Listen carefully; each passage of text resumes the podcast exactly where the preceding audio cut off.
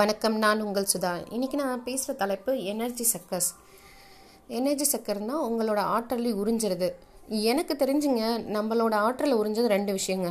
ஒன்று மனிதர்கள். இன்னொன்று வந்து பார்த்திங்கன்னா நம்ம அளவுக்கு அதிகமாக ஆசை காட்டுற பொருள்.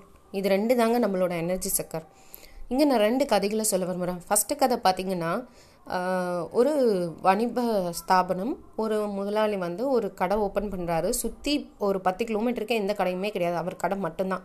ஸோ சூப்பராக பிஸ்னஸ் போகுது ஒரு ஒன் மந்த்துக்கு திடீர்னு பார்த்தீங்கன்னா இன்னும் ஒரு ஒரு வணிபர் வந்து அங்கே ஒரு கடை போடுறாரு.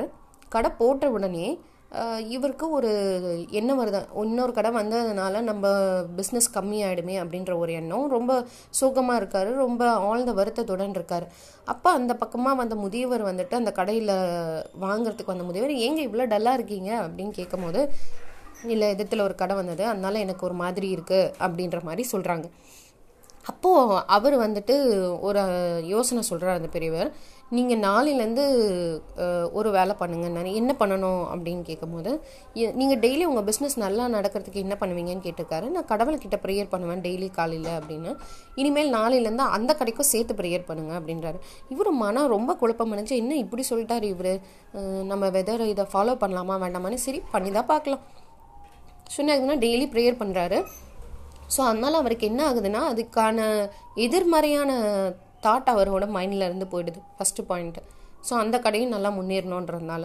அதே மாதிரி அவர் கஸ்டமர் அவர் கடைக்கு வர கஸ்டமர்ஸ் வந்து ஏதாவது ஒரு பொருளை கேட்டு அது இல்லைன்னா அந்த கடைக்கு ரெஃபர் பண்ண ஆரம்பித்தார் ஸோ இதை வந்து அந்த கடையில் இருக்கவருக்கும் தெரிய வந்தது. அங்கே வாங்கின கஸ்டமர் அவர் தாங்க சொன்னார் உங்கள் கடையில் இருக்குது இதை விட வேறு ஏதாவது சந்தோஷம் இருக்குமாங்க? அந்த வணிக ஸ்தாபருக்கு ஸோ அவர் என்ன சொல்கிறாருன்னா ஒரு நாள் வந்து இவரை மீட் பண்ணுறாரு இப்படியே போயிட்டுருக்கு ஒரு ரெண்டு மூணு நாலஞ்சு மாதம் ஒரு நாள் அவரை வந்து மீட் பண்ண வரும்போது என்ன ஆகுதுன்னா அவர் சொல்கிறாரு எனக்கு இந்த ஒரு கடையை மட்டும் வச்சு பார்க்கணுன்னு ஆசை இல்லை. எனக்கு வந்து இந்த நாட் அதாவது இந்த ஸ்டேட்டில் ஃபுல்லாக நிறைய கிளைகள் ஓப்பன் பண்ணோன்னு ஆசை.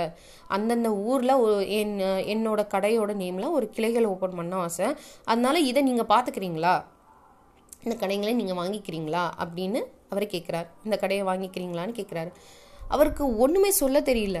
இப்போது இவரோட அக்கறை பாசத்தினால என்னாச்சுன்னா அவர் தன் கடையை வந்து எங்கே லாஸில் போயிடுமோ அப்படின்ற எண்ணம் தான் இருந்ததே தவிர அந்த பெரியவர் சொன்னதுனால இப்போ என்னாச்சுன்னா அவர் எண்ணங்கள் மாறுச்சு. ஸோ நம்ம பீப்புளை வந்து உறிஞ்சபவராக பார்க்காம அவங்கக்கிட்டேருந்து நம்ம எப்படி நம்மளோட வேலைகளை நடத்த முடியும் அப்படின்ற ஒரு பார்வை ஒன்று அதே மாதிரி அவருக்கு இருந்த எதிர்மறையான தாட்டுக்கள் எல்லாமே போயிடுச்சு. ஃபஸ்ட்டு எதிர்மறை தாட்டி என் பிஸ்னஸ் லாஸ் ஆகிடுமோன்னு நினைக்கிறது. ரெண்டாவது இதனால் நான் வந்துட்டு லாஸ் ஆகி என் குடும்பத்தை காப்பாற்ற முடியாதுன்றது. இதெல்லாம் அவருக்கு ஏன் வந்தது?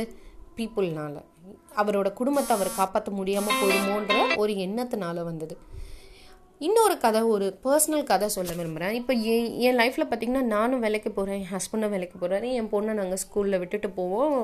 ஈவினிங் அவள் டே கேர் சென்டரில் வந்து இருப்பாள் இதுதான் எங்களோட ரொட்டீன் இதாக போயிட்டுருக்கு. பட் ஒரு நாள் இப்போ அவள் ஸ்கூலில் வந்துட்டு மீட்டிங்னு சொல்லிட்டு கூப்பிடுறாங்க. பேரண்ட்ஸ் டீச்சர் மீட்டிங்லாம் இல்லை நார்மல் ஆனுவல் டே அந்த மாதிரி ஒரு செலிப்ரேஷன் மீட்டிங்க்காக கூப்பிட்றாங்க. என்னால் அன்றைக்கி வர முடியல. ஏன்னா அவங்க இன்ஃபார்ம் பண்ணதை ஒரு மூணு நாளுக்கு முன்னாடி தான் இன்ஃபார்ம் பண்ணுறாங்க இப்போ நார்மலாக நம்ம ஆஃபீஸ்லலாம் மீட்டிங்லாம் ஒரு மாதத்துக்கு முன்னாடி இல்லைனா பதினஞ்சு நாளைக்கு முன்னாடியே ஃபிக்ஸ் ஆகிடும் முன்ன முன்ன. இப்போ அதுக்கும் விட மோசமாக போயிட்டுருக்குன்னு வச்சுக்கோங்க. இப்போ ஆன்லைன்ற பேரில் உடனுக்குடனே இல்லாமல் ஒரு மாதத்துக்கு முன்னாடி அப்பாயின்மெண்ட்டை வாங்கி கேலண்டரை க்ளோஸ் பண்ணி வச்சிடுறாங்க. ஸோ அந்த மாதிரி போயிட்டுருக்க சினாரியோ இப்போது பட் முன்னாடி வந்து minimum fifteen days to one மந்த்துக்கு முன்னாடியே அப்பாயின்மெண்ட்ஸ் எல்லாம் ஃபிக்ஸ் ஆகிடும் ஸோ அன்றைக்கின்னு பார்த்து எனக்கு மிகப்பெரிய ஒரு மீட்டிங் நான் இருந்தே ஆகணும்னு ஒரு சுச்சுவேஷன் ஆனால் என் பொண்ணுக்கு அன்றைக்கி ஃபங்க்ஷன் நான் வர முடியாதுன்னு சொன்னால் அவள் கஷ்டப்படுவா. நான் காலையில் அவள் சொல்கிறா நான் ட்ரை பண்ணுறேன் பாப்பா ஆனால் அப்பா வருவாங்க அப்படின்னு சொல்கிறேன் அவங்க அப்பாவும் அதே மாதிரி நான் வந்துடுறேம்மா அப்படின்னாரு. அவங்க அப்பாவும் போனார். ஆனால் என்னால் போக முடியல. ஆனால் ஆஃபீஸ் போய் நான் அங்கே உட்காந்துட்ருக்கேன் எனக்கு எல்லாம் இதே ஞாபகம். ஐயோ அவன் என்ன பண்ண போகிறாளோ என்ன வாங்கியிருப்பாளோ ப்ரைஸ் எதாவது வாங்குவாளா என்ன பண்ணுறா அப்படின்ற தாட்டு தான் எனக்கு அங்கே ஓடிட்டு இருந்தது. ஸோ என்னோட எனர்ஜி சக்கர் பார்த்தீங்கன்னா என் பொண்ணாக இருந்தா அந்த இடத்துல. அவளை வந்து நான் எனர்ஜி சக்கராக சொல்ல விரும்பல பட் என்னோட பாசம் அதாவது பீப்புளோட லவ் அஃபெக்ஷன் அதுதான் நம்மளோட எனர்ஜி சக்கராக மாறிடுது. இது மட்டும் இல்லைங்க நிறைய சின்னாரியில் பார்த்தீங்கன்னா நம்ம ஒரு விஷயம் ஃபிக்ஸ் பண்ணியிருப்போம். ஆனால் திடீர்னு நம்ம வீட்டில் யாருக்காவது உடம்பு முடியலனா அதை தான் நம்ம பீரியாரிட்டைஸ் பண்ணி பார்க்க வேண்டியதாக இருக்கும். ஸோ பீப்புள் எனர்ஜி சக்கராகவும் இருக்காங்க. Sometimes they are the energy consumers அவங்க தான் நம்மளுக்கு எனர்ஜி கொடுக்குறவங்களும் அப்படின்றத நான் இங்கே தெளிவுபடுத்த விருப்பப்படுறேன்.